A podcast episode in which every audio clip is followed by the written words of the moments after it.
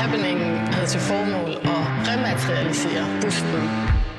Så kommer der den her store tv-kanon op, tager fat i min arm og siger... Ja,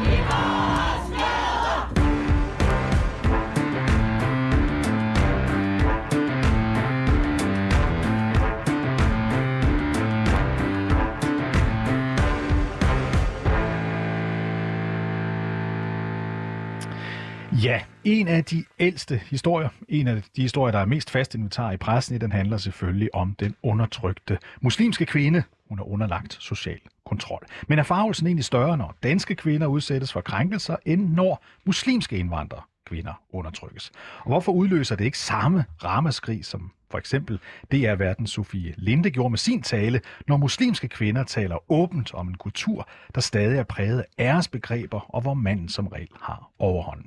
Den snak, den kommer vi til at have i den her time, anden time af Baby og Boomer. Mit navn er David Træs, og med i studiet står... Felicia Saar.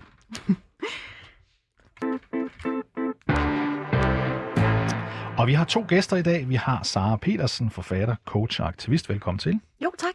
Og så har vi Halim Orus, folketingspolitiker for SF. Velkommen til dig, Halim. Tak for det.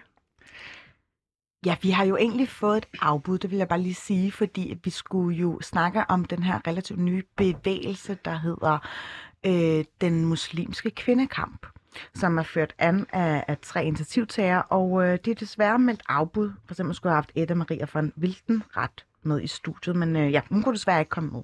Men det skal jo ikke skille os ad for at snakke om det her. Jeg vil gerne indlede her øh, med, med at høre dig, Halima. Er der noget om snakken i forhold til, at den gængse kvindekamp, det er ikke tilsvarende den muslimske kvindekamp?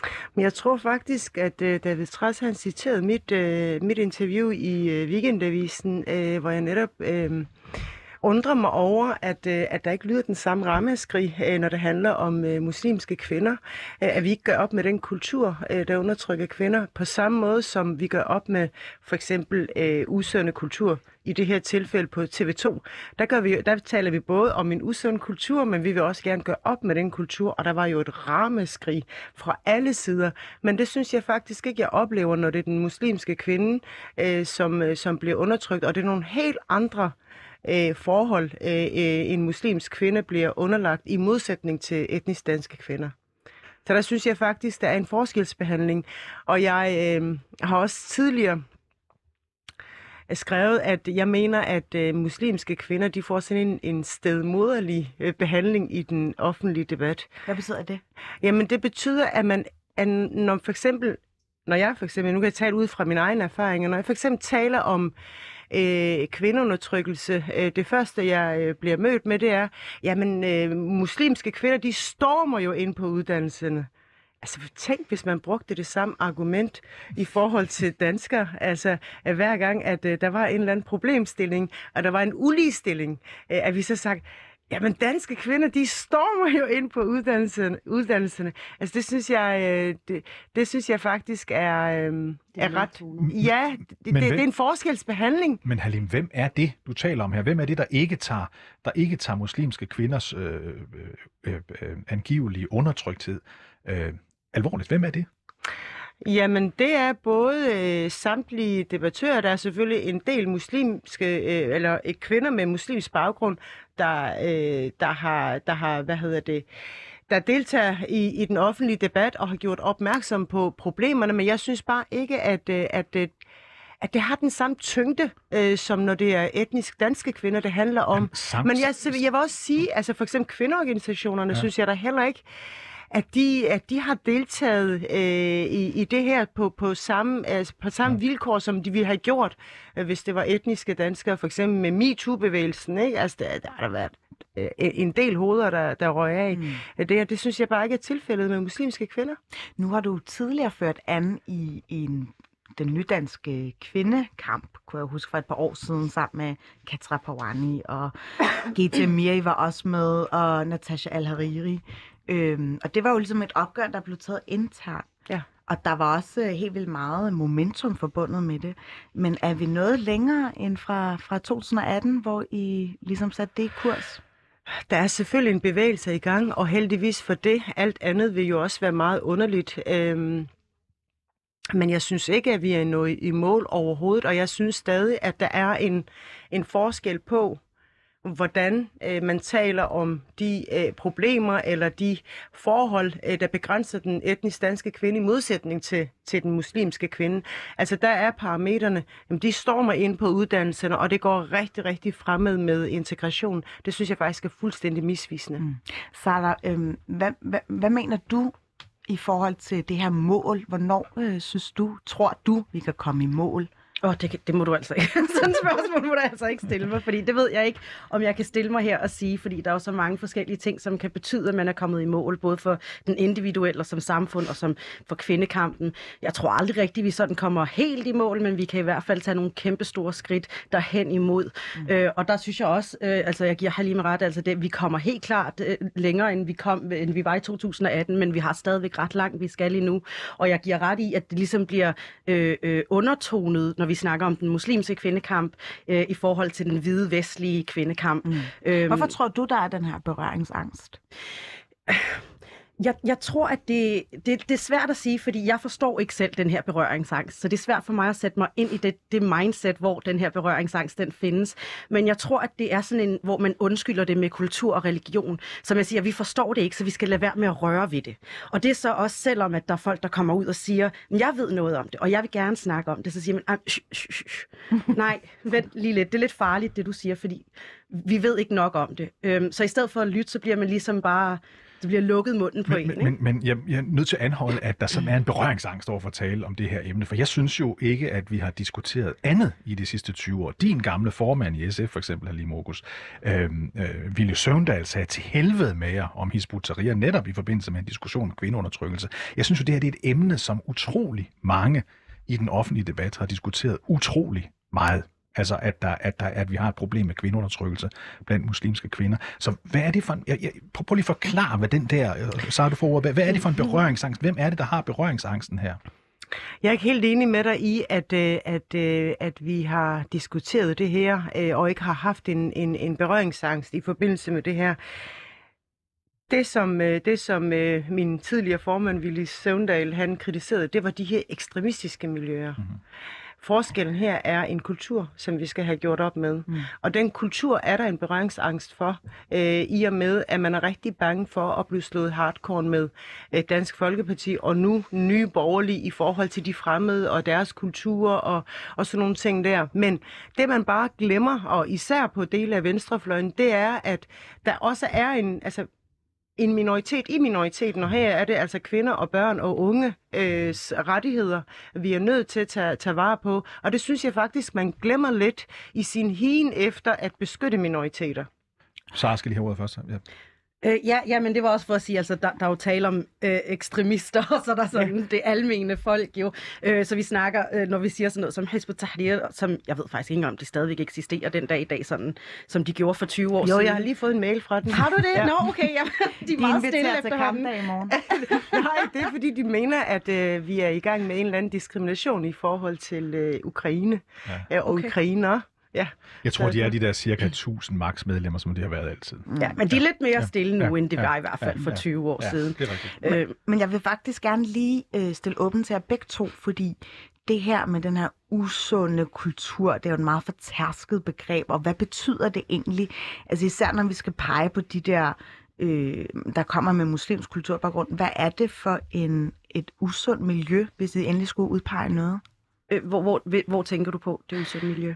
Jamen, altså for eksempel, nu, nu, nu sagde du her indledningsvis, at vi skulle gøre op med noget af kulturen, i stedet for for eksempel at beskytte nogle gange minoriteterne. Og så tænker jeg bare, er der mm. noget i kulturen okay. indlejret, hvorpå vi skal i talsætte det for at tage et oprør? Jeg tror, at en af de, de ting, som, som vi skal, og det er netop sådan noget, når vi, når vi snakker i tale med hinanden, og når vi tænker på muslimer, det er flere kulturer, det er ikke én kultur. Vi snakker om folk fra forskellige etniciteter og raser og lande og baggrunde og miljøer, og vi lægger det hele i, ligesom i én boks, og så hvad vi ser i måske en kultur fra Afghanistan eller fra Ægypten eller et eller andet andet, tillægger vi ligesom alle muslimer og muslimske kvinder i Danmark, og det kan vi bare ikke. Vi er, vi er individuelle kvinder med forskellige kampe og religioner og, og tilgang til vores religioner. Selvom vi alle sammen måske siger, at vi er muslimer, så har vi også forskellige tilgange tilgang til vores religiøsitet og spiritualitet.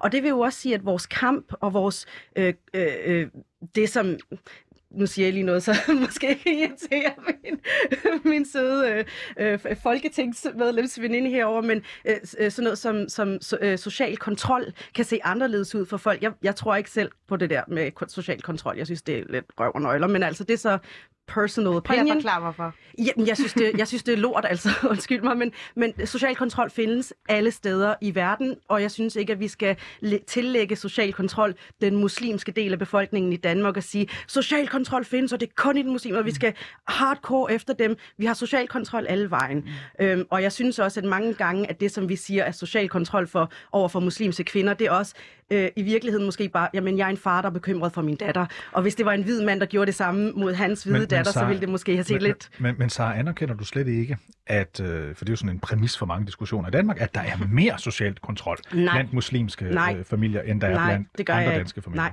det gør jeg ikke. Det anerkender du ikke? Det anerkender jeg simpelthen ikke, nej. men, men, men, men det, er jo, det er jo dog øh, meget ofte dokumenteret i konkrete historier, hvor, hvor, hvor en ung, for eksempel muslimsk pige, fortæller, hvordan hun er udsat for øh, social Hvor mange kontrol. historier? Øh, jeg, tror, altså, jeg kan jo ikke stå og ramse dem alle sammen op, men uendelig mange historier. Uendelig mange historier ja, gennem af, af, af, af, af, af få kvinder, som har fået en stemme i de danske medier for at spille lidt off. Ikke, ej, undskyld. Ja. Det, jeg tager lige det tilbage, fordi ja. det ved jeg kan lyde rigtig grimt. Ikke for at spille lidt offer, men for at fortælle deres offerhistorie. Og fair enough, det er sket for dem, og jeg har sympati for dem, mm. og jeg føler med dem. Men det er ikke ens betydende med, at det er alle sammen. Når nej, der er lige nej. så mange kvinder, der har stillet sig op og sagt, det her er ikke gældende for mig og alle ja. dem, jeg kender. Mm. Men det bliver ikke set nej, så, på. Så jeg siger, jeg siger ikke, at, at, at, det eneste jeg siger, det er, at jeg har selv læst, set og talt med utallige Altså virkelig, virkelig mange. Og nu taler du kvinder. med en anden, som ikke? Jamen, ja, det ved jeg godt, og det, det er det samme som, at hvis jeg havde talt med, med, med voldtægtsoffer, var der også nogen, der ikke var blevet voldtaget. Men mm. altså, jeg siger bare, at der er ganske mange historier om det her, og det siger ja. du bare, det, det, det er der, ikke, der er ikke mere. Du siger, der, Nej, de, de føler... fordi der er også ganske mange historier, hvor det er, man har det godt, og man ikke føler den her, og jeg siger det i quotation marks, social kontrol. Ja. Jeg, jeg går ikke ind for det præmis, at det er et videre ja. mm. etnisk problem eller muslimsk problem. Det gør jeg simpelthen ikke. Halime, det ved jeg, du ikke er enig i. Jeg kan se, du triller. Øh, nej, det er jeg ikke. Øh, og Sara, ja, nu falder du i lige præcis i den grøft, som jeg problematiserer. Det gik ellers rigtig godt indtil nu. Det går øh, stadig godt, hvis du spørger mig. Nej, men det gik ellers rigtig godt. Øhm, fælles for... Øh, og, og nogle gange ikke. Altså, nogle gange er man også nødt til at tale i generelle vendinger. Vi kan ikke komme udenom, at for den muslimske kultur er det sådan et generelt, øh, en generelt sådan ulig, eller en, en Nej, nu, nu, nu, nu begynder jeg at hakke i det. Men, men, men kvindesynet er faktisk ret generelt for, for, for den, i den muslimske kultur. Altså, hvordan en kvinde skal være. Hun skal være anstændig, hun skal være jomfru på, på bryllupsnatten. Og, det skal en, en og, og hele familiens ære øh, hviler på, på kvindens skulder. Og det her med, at der er nogle få øh, kvinder, der ligesom er kommet frem øh, i den offentlige debat, og de putter sig i en eller anden offerrolle, det synes jeg er meget ærgerligt, øh, at, at jeg du siger... Ikke, jeg siger ikke, de putter nej, sig i en offerrolle. Det var uheldigt sagt, hvis det kom ja, ud på den måde, ja, men det var ikke jeg det, synes, jeg det er meget øh, uheldigt, når vi for eksempel kigger på alle de beretninger, der er, og det er ikke anekdoter. Altså, det er ikke anekdotisk. Alle de beretninger, der har været i medierne, alle de videnskabelige undersøgelser, øh, der har været, øh, viser jo helt klart, at den negative sociale kontrol er ret dominerende i etniske minoritetsmiljøer, altså i muslimske miljøer. Det, kan godt, det gælder ikke alle, det er der heller ikke nogen, der siger. Der er ikke noget, der gælder for alle. En af mine kloge øh, venner, øh, journalist Søren Willemus, sagde, at det er kun døden, der gælder for alle. Der er ikke noget, der gælder for alle ellers. Mm. Og sådan er det også her. Altså, det er som om, at når man for eksempel øh, i tale sætter de her problemer, så bliver man hele tiden mødt med, jamen du, nu må du lade være med at generalisere. Altså, det, det synes jeg er et udtryk for, at man simpelthen mangler argumenter. Nej, at man ikke ønsker, men, at, man ikke jeg, ønsker at, at, at tale om de her problemer. Det synes jeg faktisk er temmelig, temmelig ærgerligt. Fordi de samme argumenter bruger vi jo ikke, når der for eksempel er nogle øh, etnisk danske kvinder, der står frem og fortæller, at de blev krænket eller har været udsat for sexisme. Øh, det, det gælder jo ikke for alle danske mænd. Det gælder jo ikke for alle arbejds, øh, hvad hedder det, på alle arbejdspladser. Men ikke desto mindre kan vi jo godt tale om, at der er et problem som vi er nødt til at lø- øh, løse. Og der synes jeg, det er meget ærgerligt med det sidste, du siger her. Ja, og det er også helt fint, og jeg, jeg beder ikke alle folk om at er være enige, men det jeg beder, er det. det er det ikke. Det er det absolut ikke. Og der vil jeg så sige, Halim, og det vil jeg blive nødt til også at konstatere over for lytterne, lær jeres islam, islam, hvis I skal snakke om et muslimsk problem, fordi folk tager kultur og traditioner fra andre ting og lande ind i religionen, som gør, at det bliver et muslimsk problem, som aldrig var et problem, der havde med islam at gøre. Du snakkede om, at, at kvinder skulle være anstændige på bryllupsland. Det skal en mand også. At kulturen er kommet ind og har vredet noget om, gør det ikke til et islamistisk problem. Det gør det til Jeg et om menneskeligt islam. problem. Du, sagde, du siger muslimsk Ja, problem, det er ja. også islam. Muslim og islam, det, vi snakker om en religion. Når du siger muslim, så tænker jeg ikke kristen. Så tænker jeg islam. Så det er jo et spørgsmål om også at passe på vores ord, når vi snakker om de her ting. Vi må godt generalisere, men når vi generaliserer, er det også vigtigt, at vores generalisering er så velformuleret, mm. at vi netop ikke går ind og stigmatiserer en hel folkegruppe. Ja, altså, Altså, ja, er det ikke lidt hoved på sømmet der? For Jeg tænker bare, er det ikke med til at forplumre det store hele billede? At for hver, hver gang man møder en kvinde, der kommer med et ikke-dansk klingende navn, så tænker man, åh oh, nej, hun har været undertrykt af sin far, eller hun må ikke gå sent hjem om aftenen, og sådan og sådan. Som jo egentlig er også nogle gængse problematikker for den Men det er jo netop også de her, det er netop også de her, de her argumenter, der gør, at vi simpelthen ikke kan komme videre i den her debat. Altså, at der er nogen, øh, som ikke er undertrykte, som vil føle sig stigmatiseret. Prøv at høre, hvis vi, ha- hvis vi havde den samme tilgang til, til øh, etniske danske problemer, for eksempel mm. i forhold til det er jo heller ikke hele alle danskere, der er arbejdsløse, men ikke desto mindre, så er vi jo meget optaget af at få folk i arbejde. Der er der ikke rigtig nogen fra Hellerup eller Charlottenlund, der stiller sig op og siger, hey, det her problem oplever vi ikke. Hvorfor er I så generaliserende? Det er ikke alle danskere, der er arbejdsløse. Ja, Eller, Det er jo fordi, der er tale om et narrativ, plus, som er et problem, plus, fordi plus. det stigmatiserer. Og, og når narrativet har været den samme i næsten 30 år, som går ind og gør folk til et offer, før de overhovedet har fået lov til at sige, at jeg er en vinder, så bliver det et problem, fordi at hele befolkningen lige pludselig kigger på en. Da, jeg, da min bog udkom, spurgte hver eneste journalist, hvad synes din far om, at du skriver en bog, hvor der er sex i? ja, hvad synes han endelig? Han er fucking stolt af mig. Han er super stolt af mig, fordi hans datter har skrevet en bog, som folk kan lide. Men det er Og bare det, at, at indskyde lytterne, hvem din far er, som Ja, jo er den her... Ja, han har også en etnisk dansk baggrund, skal jeg lige sige. Ja, det har- han er meget- han er meget han jysk. har også en lidt anden, en lidt anden opdragelse med sig. øhm, prøv at høre, når jeg for eksempel siger i muslimske miljøer, så er der bare, altså, jeg- jeg blander ikke noget religion i det, for jeg har ingen teologisk viden overhovedet øh, i forhold til at kunne diskutere det. Det jeg bare øh, forholder mig til, det er, hvordan øh, folks, hvad enten det er en religiøs overbevisning eller noget kulturelt, hvordan det kommer til udtryk i praksis. Og det er, du kan ikke komme udenom, at det her det er et kæmpe, kæmpe stort problem i muslimske miljøer. Og jeg synes, jeg, jeg vil gerne også anholde det her med, at du siger, at folk føler sig stigmatiseret. Jeg mener netop, at man stigmatiserer og diskriminerer øh, de unge øh, og kvinder netop ved ikke at forholde sig til deres problemer og til deres frihedskamp. Den Ja, ja, synes jeg, at vi er nødt til at tage mere alvorligt og stå side om side med de kvinder og de børn og de unge, mm. som ikke har de samme rettigheder, som resten af majoriteten har. Og vi kommer ikke Absolut. nogen vegne ved hele tiden om tale om tonen, så er det stigmatiserende. Prøv at høre, jeg har også selv muslims baggrund. Jeg føler mig altså ikke stigmatiseret, øh, når, når nogen taler om, øh, om de her øh, problemer i etniske øh, minoritetsmiljø. Det gør jeg faktisk ikke, for jeg ved godt, at der er det her problem, og det er vi nødt til at gøre op med. Jeg, jeg, jeg vil også gerne anholde det her med, at det, for det, det er ligesom det, jeg hører, at du sådan også har sådan faldet i det her med en dæmmer os. Det skal ikke være en dæmmer os. Det skal, Det være, ikke en det skal være en vi. Det skal være en vi. Det- det er netop vi skal det, jeg siger. Det skal vi ikke være en dæmmer os, vi og skal det er det, jeg prøver at gøre opmærksom Vi skal på. have en samf- øh, et samfund, der er baseret på frihedsrettigheder, på ligestilling mellem køn, hvor demokratiet udfolder sig i alle kroge af samfundet, hvor ytringsfriheden udfolder sig i alle Mm. øh, dele af samfundet. Og det er desværre ikke tilfældet nu, når du spurgte lige før om det her med, at hvad er det for en, øh, hvad er det for en usund kultur, hvad er det for nogle barriere, øh, der, der udspiller sig. Der vil jeg jo sige, bare kig på parallelsamfundene. Altså den her selvsegrering med, at allerede fra vi bør, bør, øh, børn af, der, skal, der, bliver, der får vi at vide, at øh, vi ikke må spise det samme som de andre. Vi må ikke blive mm. undervist i det samme som andre. Vi må ikke gå klædt, øh, som vi vil. Vi må ikke have øh, øh, kærester. Vi må ikke der er simpelthen så mange ting, der, ad, hvad hedder det, øh, der, der begrænser øh, de, de øh, etniske øh, minoritetsunge i at være aktive medborgere i det samfund, som de er født og opvokset i. Det synes jeg faktisk er temmelig problematisk. Mm. Sarah, nu har jeg jo læst din bog, som jo jeg synes er ret fantastisk og griner. Men undervejs så tog jeg mig selv i at være sådan, gud, jeg kan allerede nu lidt udtænke, hvad der skal ske i det her plot. For eksempel, mm. nu er det ikke, fordi jeg skal spoile for nogen, der er i gang med at læse øh, 10 kameler for Amira, men på et tidspunkt så, øh, så falder hun snak med, eller hun møder den her pakistanske øh, gut, hvor øh, der er lidt en forventning om, at hun er jomfru, eller at hun ikke har haft særlig mange mandlige bekendtskaber, hvorimod han lægger alle kortene på bordet og siger, altså jeg har faktisk taget mig, eller taget for retterne. Ja. Og der går du jo lidt ind i sagens kerne der i din bog, mm. eller ligesom øh, ja. skriver den her problemstilling ja. ud med, at der er visse forventninger til kvinder i muslimske miljøer kontra mænd.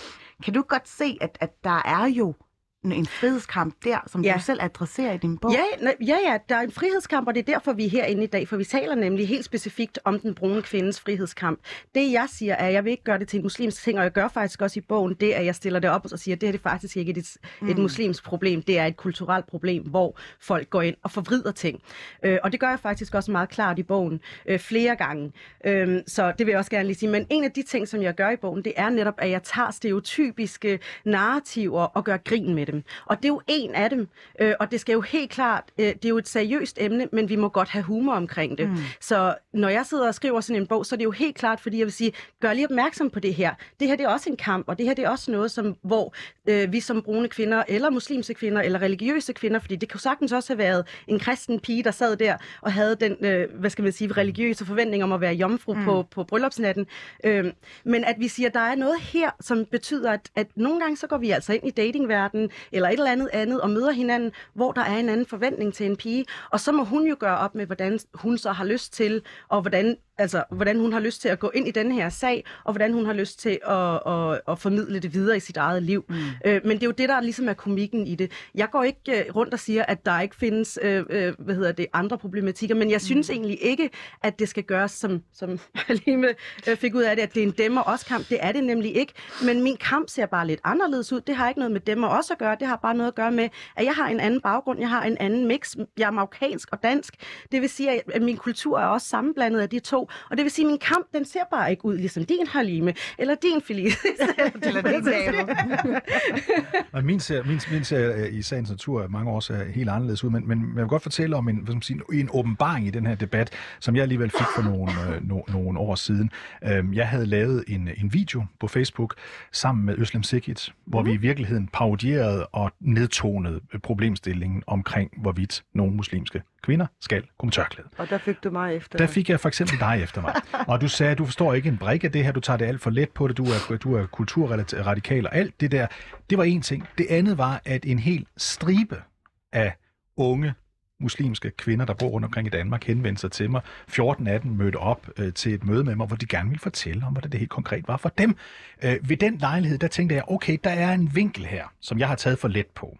Øh, jeg har taget for let på, at der faktisk findes ret mange muslimske kvinder. Ikke alle, ikke til nærmest alle, men for mange, som åbenbart føler, at det ikke er deres valg om de skal gå med det her tørklæde eller ej. Ja. At det er deres far eller mors, eller den begge tos valg. Og den, uh, Halim, du reagerede meget voldsomt på den pågældende video, efter den havde været vist uh, utallige gange. Rigtig mange ville gerne have, at den var rigtig, ligesom mig selv.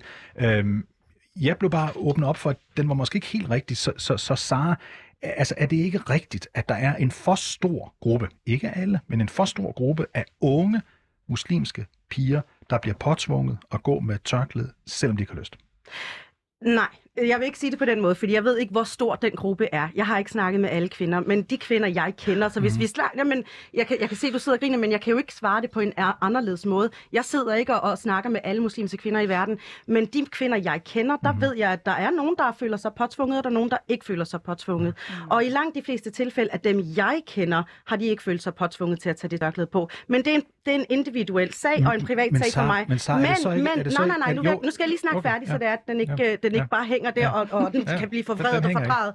Øhm, jeg, jeg anerkender også, at der er rigtig mange kvinder, Mm. som ikke har valgt at gå med tørklæde, hvor det er noget, der bliver påduttet dem. Det vil jeg ikke sige ikke gælder. Og jeg vil, ikke, jeg vil i, absolut ikke tales ind i et hjørne, hvor Nej. jeg bliver sådan en, der findes ikke kvinder, Nej, som nej, har det nej, det dårligt. sagde du Jeg, nej, nej, eller, men, mit men jeg spørgsmål- siger bare, at den måde, du formulerede Ja. spørgsmålet på, var ligesom for at sige, at "Åh, men så skulle du altså også anerkende. Jeg anerkender, men jeg siger, at vi skal snakke til den individuelle, fordi hvis vi siger, Yes. at tørklædet er et problem, så bliver det alles problem, og det ikke alles problem. Men Sara, så kommer det meget simpelt spørgsmål. Hvis der er for mange, der er blevet påtvunget at gå med tørklæde, vi taler ikke om en eller to eller tre, vi taler om ret mange. Jeg siger ikke, det er halvdelen, eller hvad ved jeg, men det er mange. Mm-hmm. Øhm, er det så ikke en befrielseskamp, som du Det er og deres andre... be- det er deres hvorfor er det ikke også din? Hvorfor er det ikke også Men, din? jamen, det er del af min, men det er ikke min personlige. Jeg tog tørklædet på, da jeg var 11. Min mor og min far begge to sagde, nej, det skal du ikke gøre, du for ung, men det er dit eget valg. Yes. Jeg tog det af igen, da jeg var 16. De sagde begge to, det er, din, det er dit valg. Jeg, har, jeg kommer fra en meget liberal familie, men stadigvæk super religiøs familie. Mm. Men jeg havde stadig de her kampe.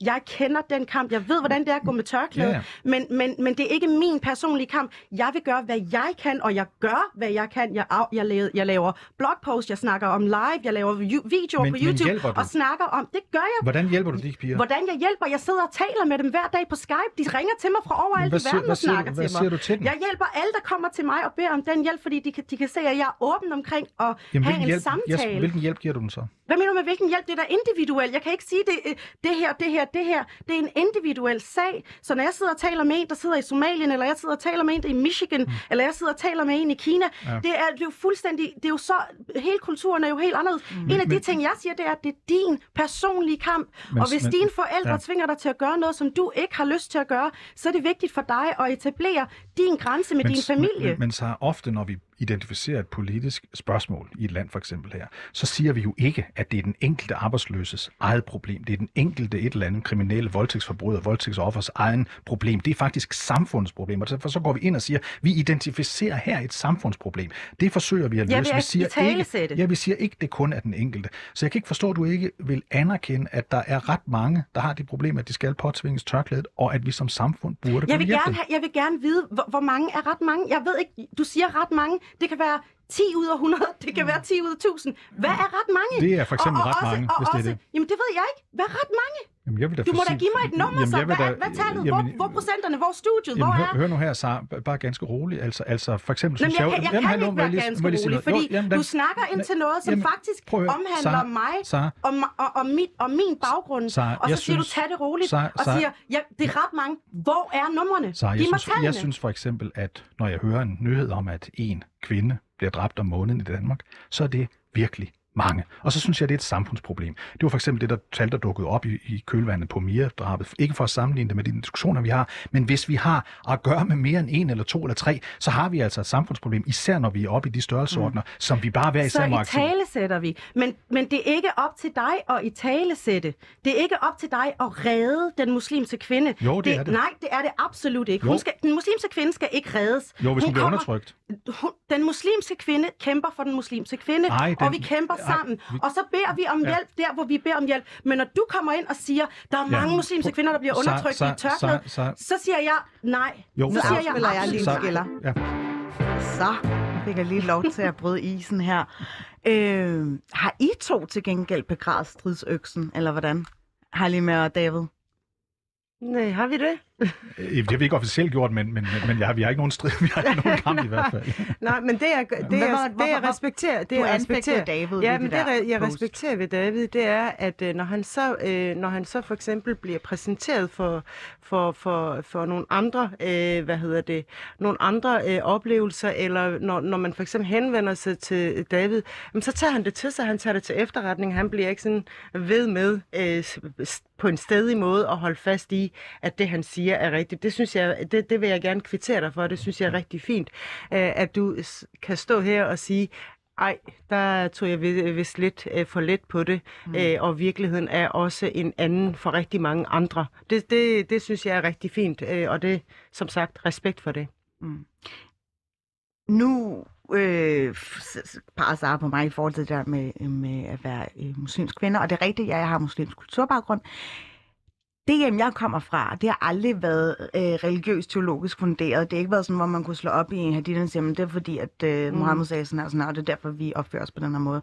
Det har været øh, den kulturelle argumentation. Altså sådan, Nå, men hvorfor må jeg godt, hvorfor må jeg ikke tage til fest, når jeg ved min fætter Nå, men sådan er det bare.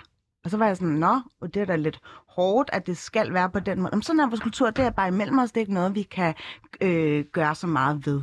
Altså være med til ligesom, at reproducere de her strukturer. Så startede jeg på katolsk skole, hvor jeg faktisk øh, blev øh, helt vildt, øh, altså fik helt vildt meget viden omkring islam. Meget mere, end hvad jeg kom hjem fra. Der var jeg sådan her, gud, hvor er det dog ret, der faktisk ikke er som sådan nogle specifikke passager, der er med til at underbygge, at, at, der, at, at øh, min fætter godt må tage til fest, men jeg ikke må. Hvilket jeg også øh, vil spørge dig, Halima, altså sådan, er det sværere at argumentere imod en kultur, end det er at argumentere imod islam? Jeg ved det faktisk ikke. Altså, jeg har jo også den samme øh, baggrund som dig. Altså, det var heller ikke sådan, at mine forældre, øh, de har studeret teologi eller islam på nogen måder. Øh, og det var jo heller ikke, fordi de kunne læse Koranen. De lærte de så, men det er på arabisk, og de taler jo ikke arabisk. øh, så det var sådan noget uden adslager. Øh, og så lyttede de bare til nogle bestemte imamer, og så alt det, der blev sagt, det, det tog de ukritisk til sig. Så jeg... Jeg er nok ikke øh, vokset op øh, på den måde, men jeg vil sige, at jeg kommer jo fra en konservativ øh, familie, øh, som, som er religiøse på sin egen måde, øh, men, men, men det er jo ikke funderet i, i noget teologi overhovedet. Altså jeg vil sige, at jeg synes også, det er rigtig, rigtig svært at gøre op med en kultur. Altså jeg synes også, det her med, og jeg genkender præcis de samme oplevelser, som, som du havde, øh, Phyllis, i forhold til, hvad en kvinde må øh, i modsætning til en dreng. Altså mine mm. brødre, jeg har ikke nogen søstre desværre, øh, det har jeg altid savnet, men, men mine brødre, de, de måtte jo rigtig mange ting. Altså der, der blev holdt øje med, øh, hvad de gik rundt og lavede, øh, men der blev med mig holdt øje med, hvad jeg lavede, øh, fordi at øh, det, det vil simpelthen vandære hele familien, øh, og rygtesamfundet vil, vil slå til med det samme. Så det var meget begrænset, hvad, hvor meget jeg måtte. Også, også er jeg allerede kom i 7. klasse, 14 år gammel på det tidspunkt, der må jeg heller ikke komme på lejerskole, øh, fordi så skulle vi jo overnatte. Hvad hvis vi nu overnattede med, med øh, drengene, eller hvad hvis der nu skete et eller andet, ikke? Så, så jeg, jeg synes, det er rigtig svært at adskille kultur fra religion. Det er også derfor, jeg simpelthen jeg, jeg, øh, jeg, jeg, jeg ikke ønsker at gå ind i en teologisk diskussion, fordi jeg simpelthen ikke har forudsætningerne for det. Det, jeg bare forholder mig til, det er den måde, det bliver praktiseret på. Og hvad enten det er kultur eller re- religion, det er simpelthen mm. underordnet for mig. Mm. Det vigtigste for mig, det er, at vi værner om demokratiet, altså demokratiet før religion. Fordi demokratiet også er forudsætningen for, at vi kan øh, have lov til at øh, udleve vores øh, trosfrihed. Det er simpelthen forudsætningen. Men hvis man begynder at ophøje troen over demokratiet, så har vi et problem. Mm. Altså prøv at tænke, altså demokratiet er simpelthen så kostbar og så vigtigt, at vi lige nu ser vi jo, hvordan det udspiller sig, for eksempel i Ukraine. Der handler det jo om vores demokrati, og vi går ind for, at øh, vi, øh, vi styrker vores forsvar. Det er igen for at værne om demokratiet. Altså selv venstrefløjen er hoppet med på det her. Så demokratiet er simpelthen fundamentet for, at vi kan leve i den frihed og den velstand, som vi kender. Det er meget vigtigt. Og den kamp skal vi altså også tage i de øh, miljøer, som har lukket sig om sig selv, øh, hvor, hvor det i hvert fald ikke er demokratiet, øh, der, der er kendetegnende i disse miljøer. Mm. Man taler jo ofte om, nu har jeg også en baggrund inden for socialvidenskab om det her intim medborgerskab. Altså en ting er, at vi har statsborgerskab, og vi har alle de rettigheder, grundlæggende demokratiske rettigheder, men så har vi også den intime medborgerskab. Og der kan man sige, at nogle gange, der er der netop de her anekdotiske øh, eksempler, hvor det intime medborgerskab blandt kvinder med muslimsk baggrund er lidt udfordret, fordi det kan godt være, at de uden for husets fire vægge må øh, gøre din og datten, men så er der en anden lov, kan man sige, der hersker derhjemme. Så er der, øh, nu gik bølgerne lidt højt før, men, men øh, og det her med, at det er muslimske kvinder, der skal hjælpe andre muslimske kvinder, det forstår jeg jo godt, fordi jeg har jo meget, meget nemmere ved at identificere mig med nogle andre, der for helvede ligner mig selv. Og der er ikke nogen, øh, undskyld udtrykket, hvid privilegeret mand, der skal gå ind og hijacke eller lukrere på, øh, Det, ved, på det, den det, muslimske det- frihedskamp. Men grunden til, det, at bølgerne går højt for mig her, det er fordi, jeg ser et narrativ, som bliver ved med at blive skubbet igennem, når jeg prøver at sige, det er ikke sandt. Ja. Og det er det, der irriterer mig utroligt. Og næste gang, der garnerer vi Øhm. udsendelsen med en øh, total hardcore øh, øh, faktuel øh, statistik på det. Jamen, så øh, er nej, men det- præmissen men- ligesom ja, fastlagt. Det er det, altså, hvis, og, det er ikke, og det er ikke for at sige, at, at hvis statistikken findes, så findes den, og så giv den til mig. Men jeg har ikke set den statistik, så derfor vil jeg ikke bare blindt løbe efter, den hvad findes, du siger. Den findes, og den har været vist Okay, tusind du gange. må gerne vise Ja, den til ja, mig. Øhm, men under alle omstændigheder er det, jeg siger, fordi der vil jeg gerne lige sige, det, jeg synes helt klart, at det er nemmere at gå efter en religion, du spurgte Halima om det, mm. end det er at gå efter en kultur. Fordi som sagt, vi taler om en religion, som kan sammensætte 100.000 mennesker, eller 100.000 vis af mennesker i Danmark, hvorimod vi ellers skulle gå efter hver enkelt øh, etnicitet, som måske er mm. 300 forskellige mennesker, og deres kulturelle og traditionelle baggrund. Det er helt klart nemmere at gå efter religionen. Og, og vi har helt klart et øh, islamofobisk øh, syn her i Danmark, hvor det er, at vi angriber muslimer mm. rigtig meget. Så det er meget nemt at få noget backup hen på det. Jeg synes helt klart, at hvis vi skal gå ind og snakke, og det er derfor, det er vigtigt, at vi ikke går ind og siger, at det er et muslimsk problem, men det måske er et, øh, det her det er noget, der specifikt ligger i afghanske familier. Det her det er noget, der måske ligger specifikt mm. til nogle andre familier. Fordi når vi går ind og siger, at det er et islamistisk problem, du siger selv, du, du voksede op med, jamen sådan, sådan gør vi det, fordi vi er muslimer. Og så begyndte du at læse ind til, hvad det rent faktisk mm. siger. Det havde ikke en skid med religionen at gøre. Mm. Så selvfølgelig er det vigtigt, fordi at jeg, jeg, tager, jeg bliver øh, hvad hedder sådan noget, offended, når folk snakker ind til islam. Det er min religion, og min religion har givet mig så meget frihed, og den har givet mm. mig så meget spirituel kampgejst, og den har, den har givet mig overskud til at hjælpe andre kvinder i nød. Men det er religionen, ikke kulturen. Og mm. derfor er det vigtigt for mig, at vi sætter et linje imellem de to, fordi at det ikke er det samme, vi taler om. Mm. Men vi skal ikke blive ved med at gå ind og stigmatisere en folkegruppe, fordi det er nemt. Mm. Det skal vi lade være med. En af mine veninder, som jeg kender fra Tyrkiet, som er meget sådan sekulær, øh, progressiv, helt vildt øh, fremme i, i skoene, øh, tyrkisk afstamning, of course. Hun, øh, vi snakkede om det der med, at nå, men ja, altså i mediebilledet, der er der jo de her historier, der går igen. Og man sådan, ved du hvad, I har simpelthen fået, altså de tyrker, de, de tyrkiske mindretal, der er, som jo så også er en brødskare med kurt og så videre, dem, I har fået, det er de værste tyrker. Altså, det er de værste tyrker, fordi de kommer øh, fra, fra øh, små landsbysamfund, og den med mentalitet har de ligesom adapteret og videreført. Og vi skal heller ikke selv særlig mange år tilbage i Danmark, hvor altså øh, ude på Bøllandet, hvor gik man helt vildt, altså hvor graverne vendte, der gik man jo sindssygt meget op i, åh oh, nej, hvad naboen tænkte, som lidt af den samme mekanisme, der gør igen her blandt øh, minoritetspersoner, der kommer fra, fra Tyrkiet. Og det er derfor, jeg tænker, er det ikke på tide, Halima, at vi også får en, en, en mere nuanceret samtale af, det her det har lige så meget noget med socioøkonomi at gøre, end det kun har med islam at gøre?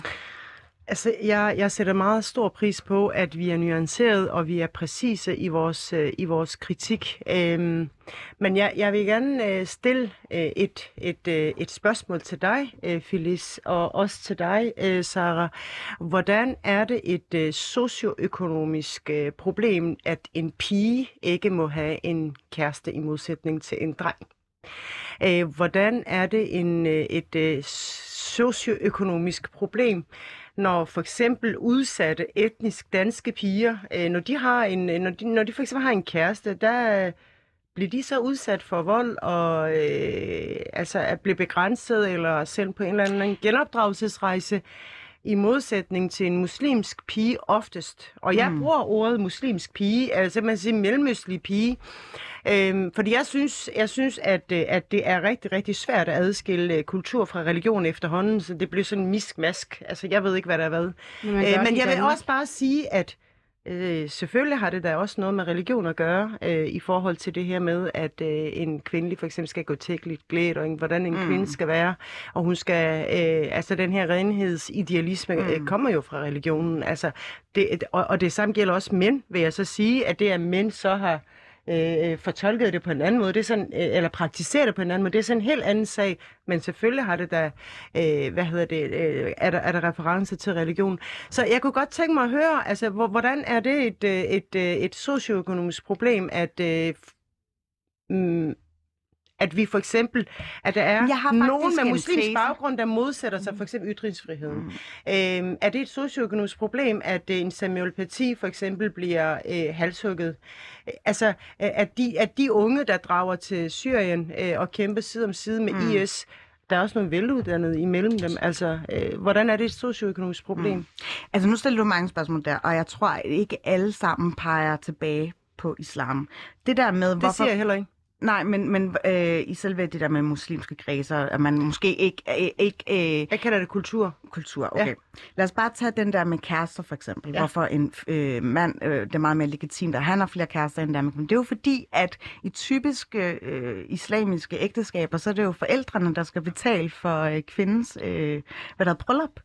Så prøv at overveje, hvor mange man skulle punge ud for hendes bryllup, hvis hun ligesom havde x antal mænd, eller x antal... Det var jo for at sikre, det var jo øh, noget, man gjorde tilbage i sådan middelalderlig, eller sådan way back, for at sikre, at kvinden ikke gik ud og giftede sig med den, fordi det, man, man ville jo øh, bankrupte familien jo i sidste ende. Det ville jo ikke have råd til det. Jeg, jeg tror egentlig også bare helt generelt, så det, altså ja, det er ikke pigens kultur, fordi hun så er født og opvokset i Danmark øh, og har, så hvad skal man sige, den danske kultur, men det er nemlig det der med, at vi er begyndt at blive meget mere sådan multietniske alle steder i verden. Det er ikke kun i Danmark, og det er et spørgsmål om at være med til at sige, i stedet for at sige til mig, nej, men du er ikke dansk, når jeg siger, at jeg er dansk, fordi du har krøller og brune øjne, eller du er muslim, eller så videre. Jamen, jeg er dansk. Jeg, er, jeg har også bare noget andet med i vognen, som jeg også skal tage, øh, hvad hedder det, forbehold til. Og det synes jeg er vigtigt, at man må gøre, når du siger, at det er, at, at, hvordan er det et socioøkonomisk problem. Det er forældrenes øh, kulturelle arv, de tager med, og det giver de til hende. Så er der også og noget det kultur. Forkert. Men det er kultur. Netop, det er kultur. Men, men, men, men jeg siger, det er deres, øh, øh, hvad skal man sige, øh, experiences and shit like that they got in the back, som de tager med. Og så er det rigtig ærgerligt, at de bliver ved med at prøve at sætte den over til den næste og til den næste. Men det er jo der, hvor det er, at vi begynder at gøre det brud. Det er den her kvindekamp, som vi er i gang med nu. Men det er jo også derfor, jeg siger, at det er så vigtigt, at vi begynder at adskille, fordi at ellers så kører vi og stigmatiserer vi på en bestemt folkegruppe, som måske ikke har nødvendigvis Men den vil noget du med det gerne hele at fastholde. Men den vil du gerne fastholde. Altså, den her stigmatisering vil du gerne fastholde i og med, at du ikke ønsker, at den hvide skal være en del af den kamp her. Jeg siger altså, ikke, at den hvide ikke skal være en del af kampen. Var det ikke det? jeg Jo, siger, det sagde du David, nej, jeg siger, at David skal ikke være en del af kampen. det du går skal ikke han. tærklæder, du kender Nej, nej. Jo, det nej, skal nej, han. Ja, nej, jamen, Så han skal være med til at støtte. Ja, Du må ja. godt være med til at støtte, men du skal ikke komme ind og fortælle en muslimsk pige, hvor, hvordan det er at gå med tørklæde. Og, og, og især hvis ikke du kan, og især, og især, lad mig lige tage færdigt, og især hvis ikke du kan kende forskel på, om det er en øh, lebanesisk kultur eller islam, vi taler om. Så skal du ikke snakke. Nej, nej. Så skal du gå ind, og så skal du gøre dig ja. mere uddannet på, hvad forskellen er, og så er du velkommen, David, ja. til at være en del af den samtale. Godt, jamen jeg, jeg skal slet ikke bydes velkommen, fordi den debat, den øh, føler jeg mig øh, have en trang til at deltage i. Præcis ligesom jeg vil synes, hvis der er undertrykte kvinder eller mænd i Esbjerg, så kaster jeg mig over den, uanset hvilken religiøs baggrund de har. Jeg, jeg, det er jo ikke en diskussion, jeg kaster mig ind i, fordi jeg har noget imod islam. Jeg har noget imod, hvis der er nogen kvinder, unge piger i det her land, der bliver undertrykt i deres frie udfoldelser. Og så bliver det til et problem for mig også. Ikke bare for en, der er muslim, eller kvinde, eller ung, eller gammel. Så er og det så et skal du gøre generelt plads problem. til dem. Så skal du gøre plads til dem. Du skal gøre plads til samtalen, men du skal ikke gå ind og lede den samtale. Nej, jeg skal ikke, det er ikke mig, der skal styre den alene, men jeg skal som medborger i et samfund, hvor jeg siger, at feminisme, hvad betyder det i virkeligheden? Det betyder meget simpelt og enkelt, Mm. at alle skal have lige muligheder Mhm. mm-hmm. til at udfolde deres liv. Og hvis der så er nogen, jeg ser, der ikke har det, så har jeg ret til at deltage i den diskussion, uanset hvem disse mennesker er. Mm. Du må Men jeg gerne tror- men- deltage, men- du skal bare ikke lede diskussionen. Så når du går ind og siger, at jeg, jeg skal tale om, hvorvidt muslimske kvinder øh, øh, er undertrykt i et tørklæde, så skal du virkelig passe på med, hvad du siger, fordi du går ind og deltager i et narrativ, som er meget giftigt for en hel befolkningsgruppe i Danmark.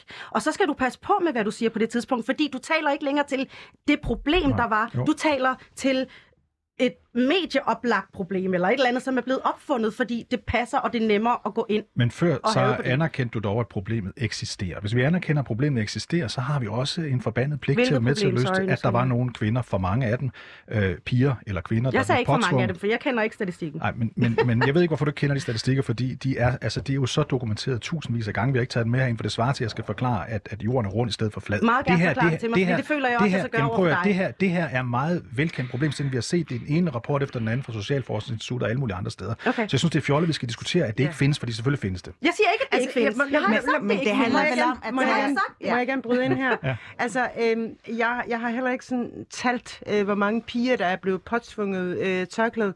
Men, men ud fra de erfaringer, jeg har, øh, ud fra de oplevelser, jeg har, som også en, der kommer fra Voldsmose. Den første, det første eksempel var, da min grandkusine øh, blev, hvad hedder det, klippet fuldstændig øh, korthåret af sin far, fordi på den måde, så kunne hun så få gå med tørklæde. Øh, og så ser jeg jo også, øh, øh, der er sådan en kæmpe stor familie i, i Voldsmose. Når pigerne, de fylder 10, og de bæver simpelthen ved tanken om, at de fylder 10, de her små piger, fordi så ved de, så skal de gå med tørklæde. Altså når vi for eksempel kigger på helt små piger øh, have tørklæde på, så tænker jeg altså ikke, det er selvvalgt. Jeg ved godt, at der er den her romantiske fortælling om, at ja, selvfølgelig, de ser op til deres mødre. De her små børn, de ser altså op til deres klassekammerater. De vil gerne ligne deres klassekammerater. Det, at de bliver får et tørklæde på, det er både upraktisk, men det er også med til at fortælle de her piger, prøv her, I er altså ikke en del af, af samfundet. I er ikke øh, som, som de andre i klassen. Det er vi bare nødt til at være åbne om. Det er sådan Men set kan vi det, det også, handler også om. være åbne om, at de, som kommer fra Voldsmose, eller nogle af de der... Men det er også i Tingbjerg, det er også i Mjølnerparken, det er også i Gellerup. Altså, Men, ja, men, men jeg bliver også bare nødt til at anholde altså, øh, de her øh, partikulære fortællinger, der er. At det går jo ind og lige pludselig matrer billedet, altså, som, som altså, forstyrrer det hele billede, som lige pludselig så, så hvis, hvis andre muslimske kvinder ikke har haft den har haft det øh, livsforløb, så skal man lige pludselig gå ind i en diskussion om at forklare dem, sådan er det jo ikke alle steder. Hvem har sagt, at det gælder for alle, Phyllis? Men det er Altså, altså, bare, jeg, jeg- jeg, jeg det er der, mener- jeg prøver at tage diskussionen hen på et kvalificeret Ja, niveau, jamen, det fordi vil jeg også nu gerne- har vi det jo jeg mange, med der er mange kvinder, der Ja. har tørklæder og problemer, men hvem er mange? Taler mange vi også om, hvor mange, øh, der er blevet øh, udsat for MeToo for eksempel, eller sexistiske angreb, der, der kræver vi altså ikke noget dokumentation eller statistik. Det der tror jeg, vi ikke nok, vi gør. problematiseret Ja. niks. Jeg vil, gerne, jeg vil gerne være med til at nuancere billedet. Men jeg synes, det er meget problematisk, at hver gang vi taler om de her problemer, så er det første, man bliver mødt med. Og det er ligesom det, der også udvander Mm. øh, problemstillingen lidt. Altså, vi, jeg synes, det, det, er sådan, det afsporer debatten mm. og går ud i en helt anden tangent. At, tænker, ah, men skal vi ikke lige have noget dokumentation? Prøv her. Alle de undersøgelser, der er lavet øh, om social kontrol, underbygger jo mm. noget tvang. Mm. Underbygger jo noget undertrykkelse. Mm. Underbygger jo den her øh, ufrihed, der er for kvinder. Mm. De her dokumentarer, der er lavet, både om genopdragelsesrejser, ekstremisme, fundamentalisme, underbygger jo lige præcis det, vi taler om i dag. Okay, okay, men så lad mig stille det åbne, klare spørgsmål, fordi at tiden skrider. Jeg kunne godt tænke mig at høre jer. Hvad tænker du, Halime? Hvad er det for et normativt brud, som den muslimske kvindekamp lægger op til? Altså, hvad ønsker du på sigt? Jamen, jeg ønsker jo, at øh, muslimske kvinder øh, skal udleve og udfolde øh, deres, øh, hvad hedder det, deres værdier øh, og have retten til at selv at bestemme over eget liv, egen krop, selv bestemme, hvem de vil giftes med, øh, eller om de overhovedet vil giftes, eller flytte hjem fra. Det skal en muslimsk kvinde selv bestemme. Og hun skal have præcis de samme frihedsrettigheder, som, øh, som øh, etnisk danske kvinder øh, har. Er det samme Det er den spørgsmål, vision, stiller jeg jeg har. til dig, Sara? Ja, jeg er faktisk øh, enig. Øh, jeg synes at det samme, altså øh, frihed og ligestilling til øh, øh, kvinder, øh, om de er muslimer, jøder og kristne, uanset hvor de kommer fra. Jeg synes, det brud, som vi skal have, det er det, som jeg har talt ind til hele mm. den her time, det er at gøre op med, om vi taler kultur eller religion, mm. fordi at det er to Hvis jeg booker en session hos dig i morgen ja. og siger, prøv her, Jeg er meget dyr. Nå, men, ja, ja. Jeg, jeg håber, jeg kan få rabat efter i dag. Men øh, jeg booker en station, og så jeg siger, Ja. prøv her, så er der, øh, jeg har forelsket mig i den her etnisk danske mand. Jeg synes, han er pivfræk. Jeg kunne godt tænke mig at blive gift med ham, men mine forældre siger nej. Det Mhm. går simpelthen ikke, og han vil forlade dig, jada, jada. Hvad, hvad vil du så rådgive mig til? I, det, jeg kan ikke svare på det på den her måde, fordi at jeg vil jo sidde, det er jo en længere samtale. Mm. For det første, så er jeg en coach. Jeg, er ikke, jeg siger ikke til folk, hvad de skal gøre. Jeg hjælper dem med at finde svaret i dem selv. Mm. Så det er ikke et spørgsmål om, at jeg siger, at du skal gøre det her, eller du skal ikke gøre det her. Jeg hjælper pigen til at finde ud af, hvad er det, du, hvor er det, du hen vil hen med det, og hvad har du det bedst med at lægge fra dig igen. Om det er familie, eller om det er manden, så det, det er op til dig, men jeg hjælper dig til at finde noget klarhed. Det er bare det, jeg gerne vil stille. Jamen, der, men, der, er jo, men, der, kamp? men, men det, er jo, det er jo ikke, om det er at tage en kamp. Øh, det er et, et spørgsmål om at finde sig selv. Det er et spørgsmål om at finde ud af, hvad, sin, hvad dine egne grænser er. Det er helt normalt, om, om det er... Altså, jeg arbejder øh, øh, kun med, med gudsfrygtige kvinder, så man kan være kristen, jøde eller muslim for at arbejde med mig. Jeg arbejder kun hvis man, øh, med folk, som tror på Gud, fordi jeg går meget tilbage ind i det spirituelle og religiøse element øh, i min coaching. Øh, øh, og, og jeg vil sige, at, at det, jeg gør, det er sådan set bare et spørgsmål om at gøre klar med, det er dit liv, det er dine valg, du træffer, og du skal, være, du skal kunne stå stærkt i dit eget valg. Og om du er kristen og, og blevet forelsket i en muslimsk mand, og dine forældre siger, det, det kan vi ikke have, eller om du er muslim og blevet mm. forelsket med en kristen mand, det er sådan set, øh, for mig er det, sådan, det er det samme, du skal gøre op med dig selv. Og så hjælper jeg med at prøve at finde et svar, øh, og guide hen til et svar, som øh, gør, at, at pigen har det bedst med, med, med sit eget liv. Men Sarah, er det ikke også et udtryk for racisme? Nu taler vi meget om øh, majoritetens racisme over for muslimer. Er det ikke også et udtryk øh, for racisme, at en øh, pige øh, med muslimsk baggrund øh, ikke sådan uden videre kan gifte sig med en etnisk dansk mand? Nej, Og er det ikke, et- Er det ikke et, øh, Min mor giftede sig med en etnisk dansk mand, Ja. men han var muslim. Ja, ja, Det er et religiøst problem, det er ikke ja. en racistisk. Det er, det er to meget forskellige så, ting så, igen. Så hvis man ikke er... Ja, altså, det, det er også et muslimsk problem, men nu ved, kender jeg Ja. altså også tilfælde, hvor selvom manden han konverterer til islam, hvilket jeg synes er et problem, for at man skal blive gift øh, med Min den far konverterede, før han mødte Ja, min mor. ja, ja, men det, det er ikke kun din far, jeg taler Det om, men, godt. men det, der, er- der er jo problemet, øh, problemer derude, at øh, jamen, uanset hvor meget han så øh, konverterer eller ej, bare det alene, at han er etnisk dansk, er et problem mm. i og for, rigtig, og for, rigtig og for mange nogle kulturer er det nemlig Og ikke et problem, det er også- faktisk Ja. en Ja, det er også- men, det men er også øh, racisme. Halime, øh, Den mangler vi at tale om. Ja, og det må blive en anden god gang. Øh, Nu snakker vi om øh, den muslimske kvindekamp, og Gud skal takke lov for, at I er her. Jeg har tænkt på øh, det der med, når man ikke kan blive gift med en, der er etnisk dansk. Hvorfor tror du, det er sådan? Hvorfor, hvad handler det om? Hvad er det for nogle mekanismer, der er i spil for forældrene af, der siger, hvis du skal giftes med ham, så skal vi hånden af dig? Jamen, dels er det fordi, at, øh, at, øh, at vedkommende har en kristen øh, baggrund, øh, og dels øh, fordi, at man ikke på nogen måder øh, identificerer sig med øh, etniske danskere, at dem skal man ikke være en del af. Men hvad er det? Og det er øh, også øh, det mig- et udtryk for parallelsamfund, ja. Ja. Men jeg vil være nødt til at spørge ind til, hvor er det kæden ligesom, eller filmen knækker? Fordi der, hvor den knækker for mig, det er, når Anna og Anders finder sammen, så tænker man, åh, hvor dejligt, åh, vi glæder os til at komme til bryllup. Men lige så snart Ali og Aisha gør, så er man sådan, her, åh nej, de er, det er arrangeret ægteskab. Altså, hvorfor er det, man går ind og, st- og forholder sig kritisk til, når det er to øh, med samme etnicitet eller samme øh, herkomst finder hinanden? Det ved jeg ikke, og, og det synes jeg heller ikke, at man skal. Altså, jeg, jeg mener, at øh, kærligheden skal have frie rammer, og man skal selv bestemme, øh, hvem det er, man vil giftes med, eller danne par med. Men øh, jeg tror også, altså, at kritikken måske også kommer af, at det er jo også lidt begrænset, hvor, hvor hvide de rammer er øh, for, for, for den, man gerne vil øh, giftes med. Så det er måske den, på den baggrund, at man, er, at man er kritisk. Fordi man har ikke hvide rammer. Altså, det er, øh, det er faktuelt. Er det faktuelt, så er der? Øh, nej, jeg vil faktisk tale lidt til det med at blive gift med en etnisk øh, hvid øh, mand. Øh, Mm. det var, fordi man ikke, øh, man ikke har noget med det danske at gøre. Altså, det, det, den, den der interne racisme imod hinanden, den findes øh, alle steder. Det er ikke kun om, hvorvidt øh, en mand er hvid. Det kan også være, hvis de kommer fra en, øh, en eller anden, ja. hvor, de skal have, øh, hvor han er for sort, eller han er for hvid, eller eller andet. Så, det er ikke, så jeg vil bare gerne lige gø- gøre opmærksom på, det er ikke sådan noget med, det, du må ikke gifte dig med en etnisk dansk hvid mand, fordi det gider vi ikke have noget med at gøre med det der med etnisk danske. Det er intern racisme inden for, for altså bestemte private familier rundt omkring, og det er forfærdeligt, og det er ulækkert, men det findes. Men vi skal bare lige være sikre på, at det går alle der vejen. Er, der er hierarkier, men man er, man er begyndt at være mere åben over for, at en med tyrkisk kurdisk mm. baggrund kan blive gift med en med øh, arabisk baggrund.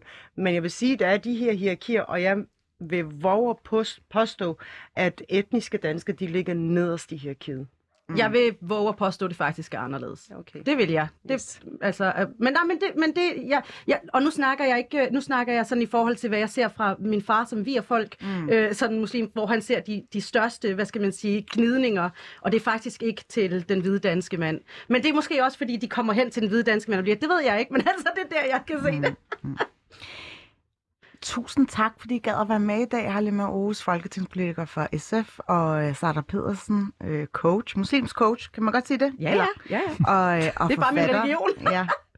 Øh, I må have en rigtig, rigtig god øh, ja, kvindekamp i morgen, uanset øh, hvilken religion den har sit udgangspunkt i. Vi skal til at runde af, David Træs. Det Ja. har været en spændende, synes jeg. Det har det absolut, og vi skal også huske at sige tak til Julie Grav, som sidder med som vores, øh, som vores redaktør. Og tak for det her emne. I morgen er det jo den, den 8. marts øh, stor øh, kvinde frigørelseskamp. Mm. Felice, du er med. Man kan se dig på Hovedbiblioteket i morgen i København. Gud, kommer du? Jeg kan desværre ikke. Men jeg vil gerne komme, men jeg er et andet sted i landet. Jeg vil Sådan gerne komme. Så alle dem, der har lyst til at høre Felice for fuld skrue på Hovedbiblioteket i København. Øh, hvornår er det i morgen? Det er klokken 19, tror jeg. Klokken 19. Happeningen havde til formål at rematerialisere busten Så kommer der den her store tv-kanon op, tager fat i min arm og siger... Racister!